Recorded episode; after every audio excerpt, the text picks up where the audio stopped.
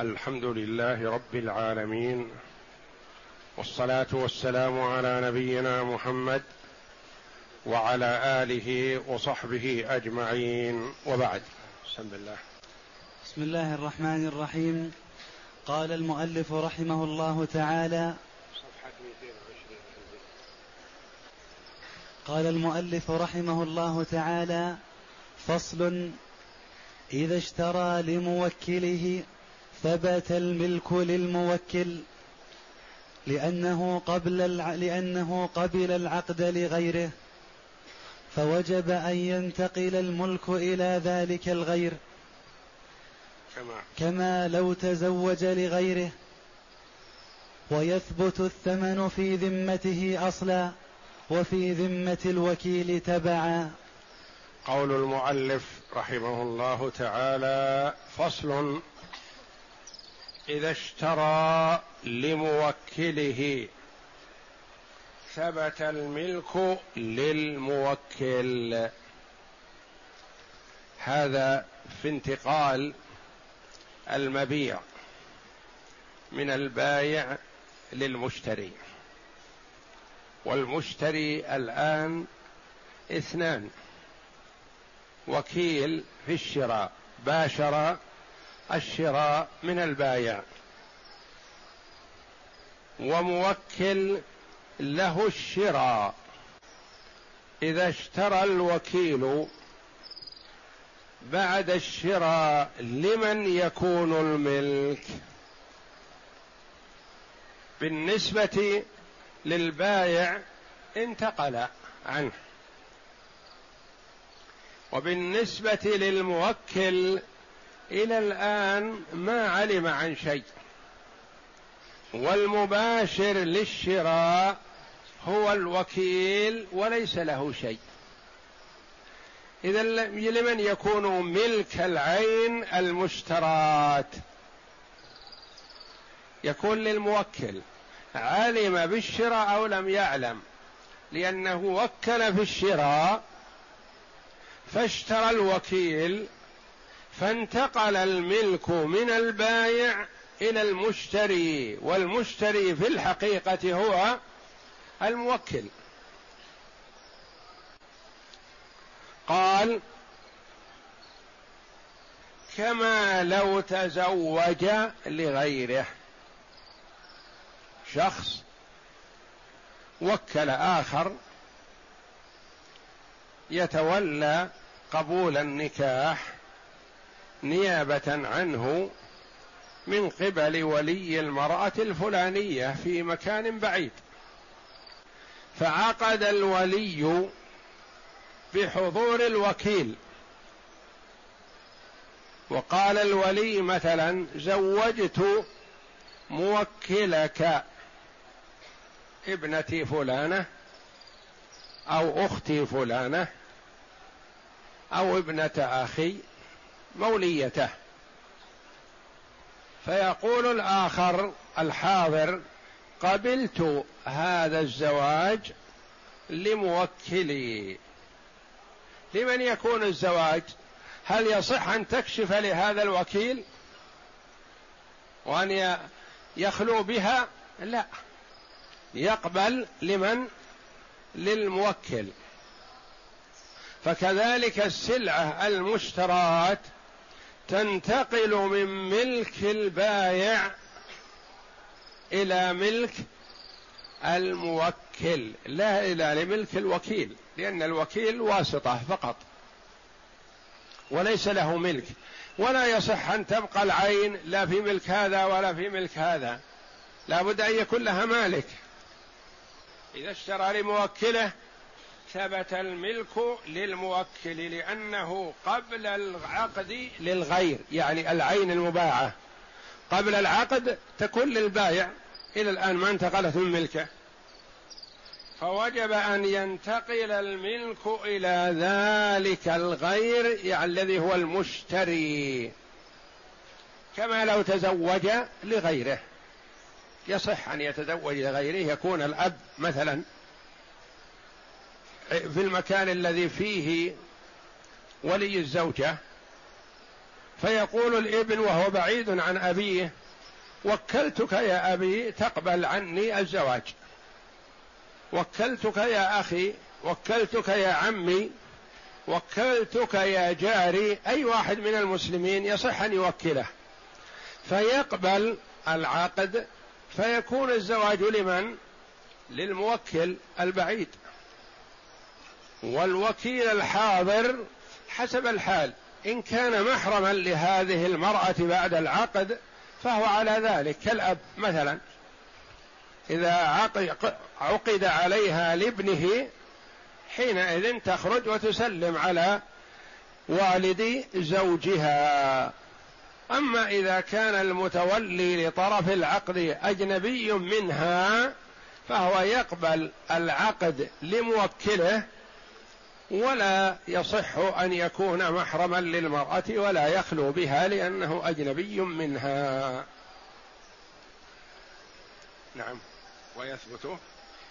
ويثبت الثمن في ذمته أصلا وفي ذمة الوكيل تبعا. ويثبت الثمن في ذمته. ذمة من؟ الوكيل؟ لا. الوكيل ما له شيء. ولا في ذمته شيء إنما في ذمته تبع. يثبت الثمن في ذمة الموكل. يلزم أن يدفع الثمن. فهو الأصيل وفي ذمة الوكيل تبعا. من حق البايع أن يطالب الوكيل يقول أنا بعت عليك. وأنت وكيل عن فلان فأنا ما أعرف فلان أعرفك أنت. ومن حقه أن يطالب الموكل يقول أنا بعت على موكلك كذا فسلمني الثمن. نعم. وللبائع. وللبائع مطالبة من شاء منهما كالضمان في أحد الوجهين. وللبائع مطالبة من شاء منهما. يعني البائع باع السلعة بألف أو أقل أو أكثر يطالب بهذا الثمن الوكيل ومن حقه أن يطالب الموكل. باعها فيذهب ويترك الوكيل لأنه يعرف الوكيل مثلا أنه مماطل. فيذهب إلى الموكل ويقول بعت على موكلك كذا وكذا فانقدني الثمن وقدره كذا فمن حقه أن يطالبه ويدفع الموكل الثمن. كالضمان في أحد الوجهين كالضمان تقدم لنا أنه من حق صاحب الحق الدين أن يطالب الضامن أو يطالب المضمون عنه. نعم. وفي الآخر لا يثبت إلا في ذمة الموكل وليس له مطالبة غيره. وفي الوجه الآخر في هذا التصرف لا يثبت إلا في ذمة الموكل. ما يثبت في ذمة الوكيل لأن الوكيل ما له شيء. إنما يثبت في ذمة الموكل فيطالب الموكل ويقول أنا بعت على موكلك كذا وكذا فانقدني الثمن نعم. فإن دفع الثمن فوجد وليس له مطالبة. وليس له مطالبة غيره. وليس للبايع مطالبة غير الموكل بالثمن فلا يطالب الوكيل. نعم. فإن دفع الثمن فوجد به البائع عيبا فرده على الوكيل فتلف في يده فلا شيء عليه لأنه أمين. وللبائع؟ وللبائع المطالبة بالثمن لأنه دين له فأشبه سائر ديونه. فإن دفع الثمن من هو الذي دفع الثمن؟ دفع الثمن المشتري الموكل أو الوكيل كلاهما. أي واحد منهم دفع الثمن. فإن دفع الثمن فوجد به البائع عيبا. دفع أحدهما ثمن السلعة فوجد به عيبا. فرده على من؟ على الوكيل لأنه وكيل في الشراء فرده عليه. فتلف في يده يد الوكيل. فلا شيء عليه. لا شيء على الوكيل ولا شيء على البايع وإنما يكون تلفه على حساب الموكل. لأنه أمين. الذي هو الوكيل أمين. إيضاح هذا. الرجل باع سيارة بمئة جنيه. فذهب البايع للموكل الذي هو المشتري حقيقة وقال بعت سيارتي على وكيلك بمئة جنيه فانقذني إياها. قال حاضر. فقام الموكل وفتح خزينته وأخرج صرة وعد منها مئة جنيه. وقال خذ هذا حقك مئة جنيه. فأخذها البائع وذهب بها إلى الصيرفي فوجد فيها غش وجد فيها صفر أو نحاس أكثر من العادة. وعلى أن الجنيهات مثلا عيار أربعة وعشرين ذهب خالص. فلما نقدها الصيرفي وجدها عيار واحد وعشرين. فقال البايع ما أقبل أنا بعت بجنيهات صحيحة لا معيبة. ما بعت بشيء معيب هذه الجنيهات معيبة. فذهب ليردها فوجد الوكيل. ما وجد الذي أعطاه الجنيهات وجد وكيله. فقال خذ يا أخي أنت وكيل فلان وفلان نقدني مئة جنيه وجدت هذه الجنيهات معيبة. فخذها. فأخذها الوكيل ليبدلها بجنيهات عيار واحد وعشرين عيار أربعة وعشرين ذهب خالص. أخذها الوكيل فتلفت في يده من دون تعد ولا تفريط. الوكيل أخذها من أجل أن يردها على صاحبها لكنها تلفت من يده بدون أن يكون هناك تعدي ولا تفريط. أما إذا كان تعدي فهو ضامن أو يكون في تفريط فهو ضامن لكن لا تعد ولا تفريط فتالفات فعلى من تتلف؟ ذاك يقول أنا نقدت مئة جنيه ردوها علي وأعطيكم بدلها. فيقول البايع أنا سلمتها لوكيلك. ويقول المش... الوكيل نعم أنا استلمت لكن تلفت وكادت نفسي تذهب معها لكن الله سلمني. فعلى من تذهب؟ تذهب على الموكل. لما؟ لأن البايع ليست له لأنها ما هي ليست بذهبه الذي باع به مغشوشة. وسلمها لأمين الموكل الذي وكيله. وتلفت في يده من دون تعد ولا تفريط فتذهب على الموكل. فإن دفع الثمن فوجد به البائع عيبا. فرده على من؟ على الوكيل.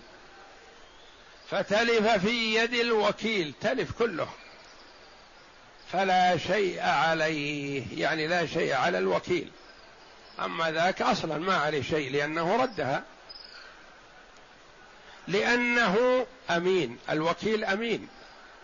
ما دام ما تعدى ولا فرط فلا تذهب عليه.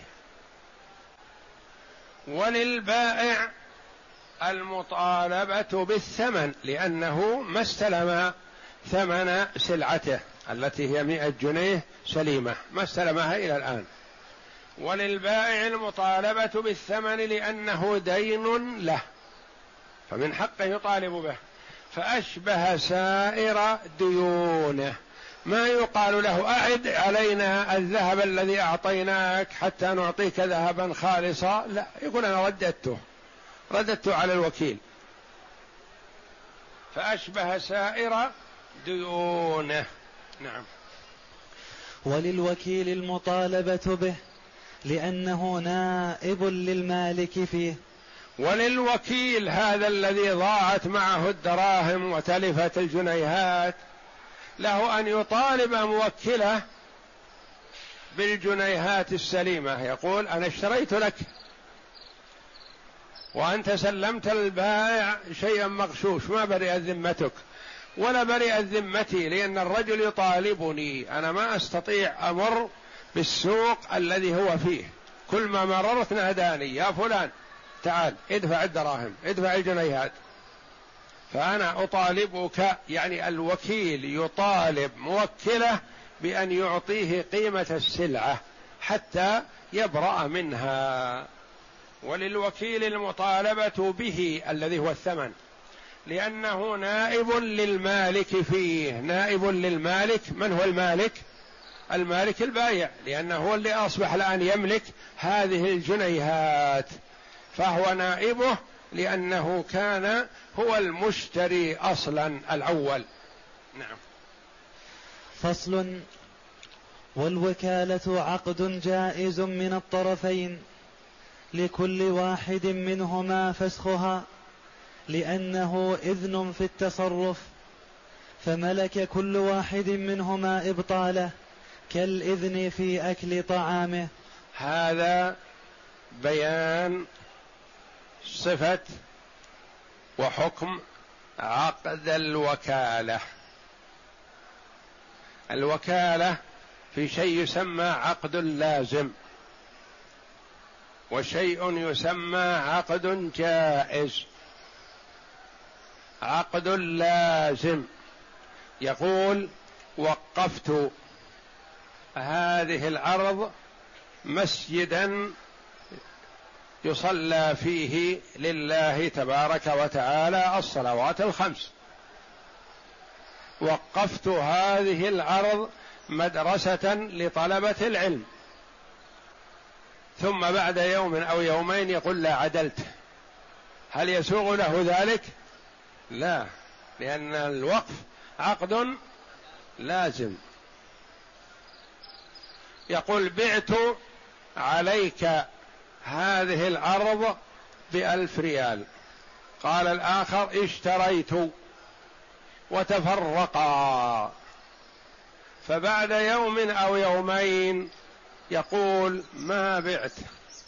لا صاح علي أولادي وزوجتي. قالوا كيف تبيع الأرض ونحن في أمس الحاجة إليها؟ ما بعت. يقول بعت حصل الإيجاب والقبول. حصل الإيجاب منك والقبول مني وتفرقنا على هذا. يقول لا أنا ما صار بيع. هل يملك؟ يقول ما صار بيع. لا البيع لازم. البيع عقد لازم. إلا تطلب منه بالمعروف الإقالة. تقول يا أخي أقلني أقال الله عثرتك.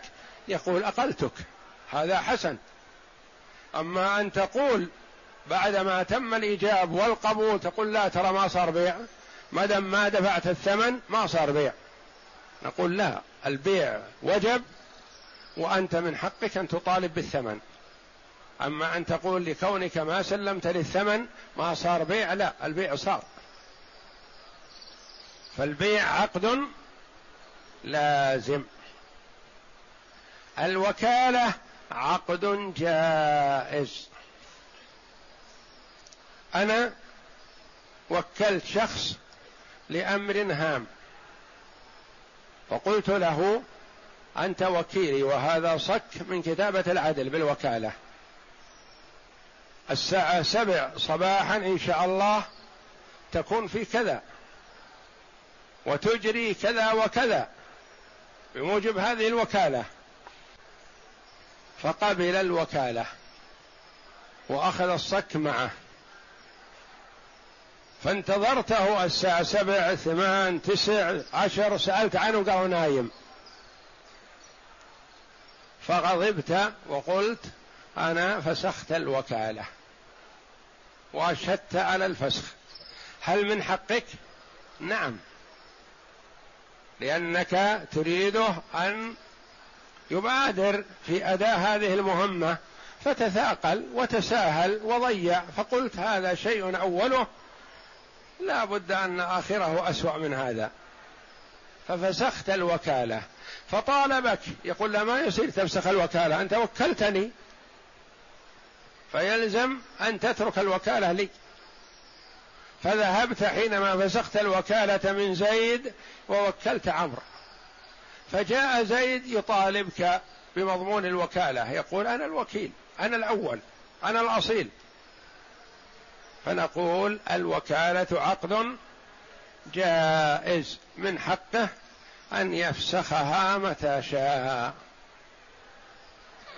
كذلك الوكيل الموكل أعطاه الوكالة وبدأ بعد كل ساعة يتصل ماذا عملت؟ ذهبت ما ذهبت؟ اشتريت بعت إلى آخره. قال هذا أزعجني وأعطاني هذه الوكالة وأشغلني. كل ساعة هو متصل. لا لا أفسخ الوكالة. اشهد فلان وفلان بأنني فسخت وكالة زيد ولن أعمل له شيء. هل يلزمه أن يمضي فيها؟ لا لأن الوكالة عقد جائز من الطرفين. الموكل متى شاء يفسخها؟ والوكيل نفسه متى شاء يفسخها. لأنها عقد جائز. فعندنا عقود جائزة وعندنا عقود لازمة. والوكالة.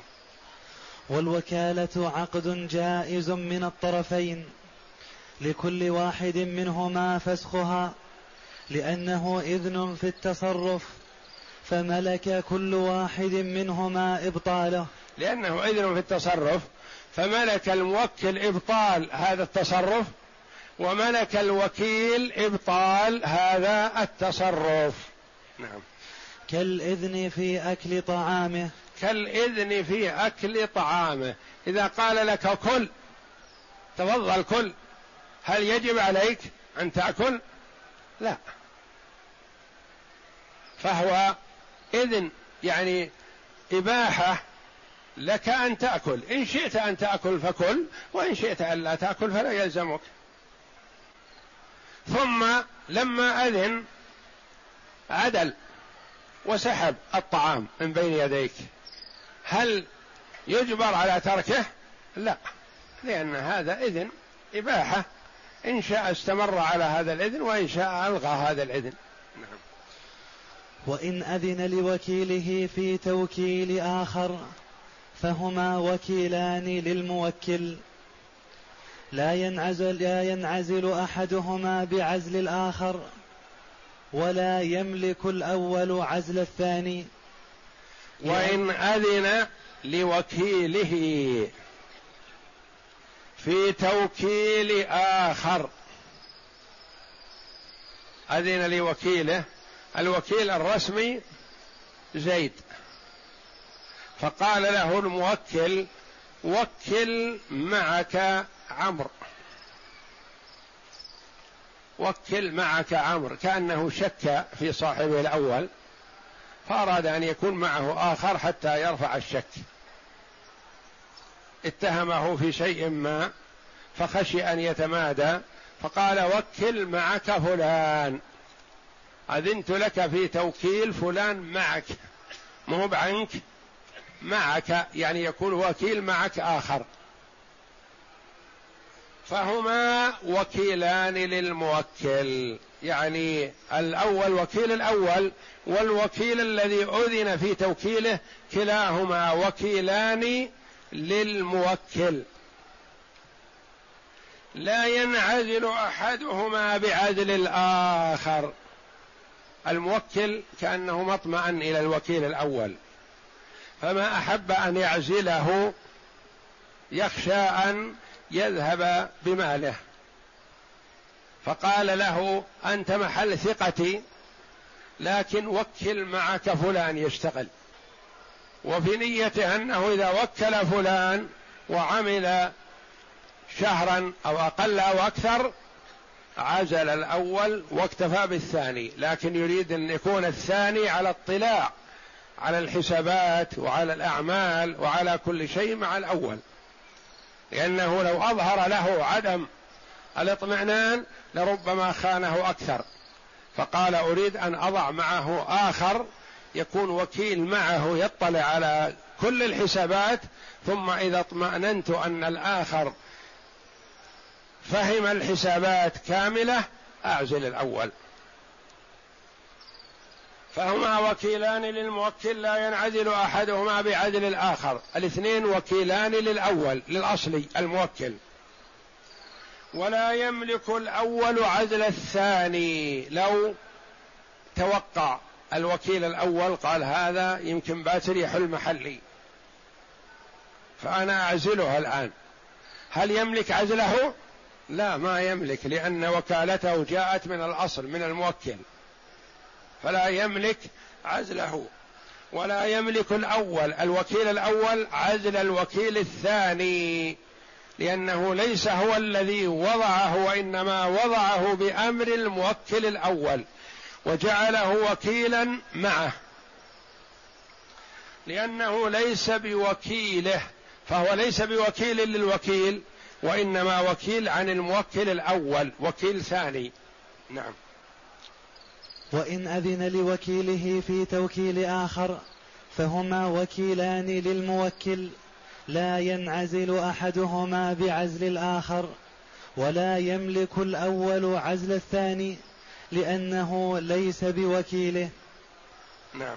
وإن أذن له في توكيله عن نفسه فالثاني وكيل الوكيل ينعزل ببطلان وكالة الأول وعزله له. لأنه لأنه فرعه فثبت فيه ذلك كالوكيل مع موكله. وإن أذن له في توكيله عن نفسه. الصورة الأولى قال وكل فلان أذنت لك في توكيل فلان معك. فالوكيل الأول ما يملك عدل الوكيل الثاني لأنه صار معه مثله. هذه الصورة إن أذن له في توكيله عن نفسه. الوكيل جاء إلى الموكل وقال يا أخي العمل هذا شاق. وأنا ما أستطيع أقوم بهذه الشغلة. قال أذنت لك أن توكل عنك. أن توكل عنك. فوكل شخصا عنه. ثم إنه خشي منه أن ينسخه.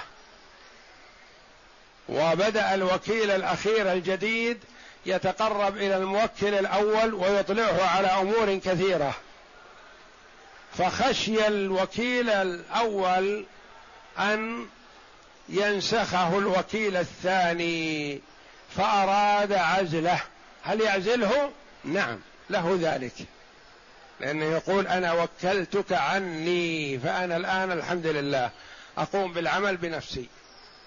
أنا وكلتك حينما أصبت بوعكة أو وكلتك أيام الامتحانات أو وكلتك كذا في وقت ما. وكلتك لأني كنت مشغول عندي مريض في عمل ما الآن عزلتك. ينعزل؟ نعم. لأنه وكيل عنه. بخلاف الأول فهو ما يملك عزله لأنه وكيل معه. الوكيل معه ما يملك عزله. الوكيل عنه يملك عزله. يقول أنا وكلتك لأني كنت في امتحان. فما أستطيع أن أذهب وأراجع الدوائر الحكومية وكذا. فوكلتك عني. الآن أنا تفرغت. وانتهيت. فأنا أعزلك. فمن حقه أن يعزله. وهذا معنى قوله وإن أذن له في توكيله عن نفسه فالثاني وكيل الوكيل. ليس وكيل للموكل وإنما هو وكيل للوكيل. ينعزل ببطلان وكالة الأول لأن بطلان وكالة الأول تبطل بأمور كثيرة. فليس محصور بطلانها على عدل الموكل لا. عدل الموكل يبطل الوكالة. موت الموكل يبطل الوكاله جنون الموكل يبطل الوكالة. آه مرض الموكل وكونه في حال غيبوبة ما يستطيع التصرف يبطل الوكالة. فسق الموكل إذا كانت في أمور تحتاج إلى عدالة مثل ولاية النكاح يبطل الوكالة. فلان وكالة الأول وعزله له إذا عزله أو بطلت وكالته. يعني تبطل وكالة الثاني إذا كان عن الأول بأحد أمرين إما بطلان وكالة الوكيل الأول أو بعزل الوكيل الأول له. نعم. لأنه فرعه. فثبت فيه ذلك. يعني ثبت له أن يعزله وثبت له إذا عزل هو أن ينعزل وكيله. كذلك من باب أولى. كالوكيل مع موكله. مثل الوكيل تبطل وكالته بفقدان التصرف من الموكل. الوكيل الأول تبطل وكالته بأمور كثيرة. إذا مات الموكل بطلت الوكالة. يعني الآن الرجل يوكل شخص في التصرف في البيع والشراء وكذا إلى آخره. ثم يأتيه خبر أن موكله مات.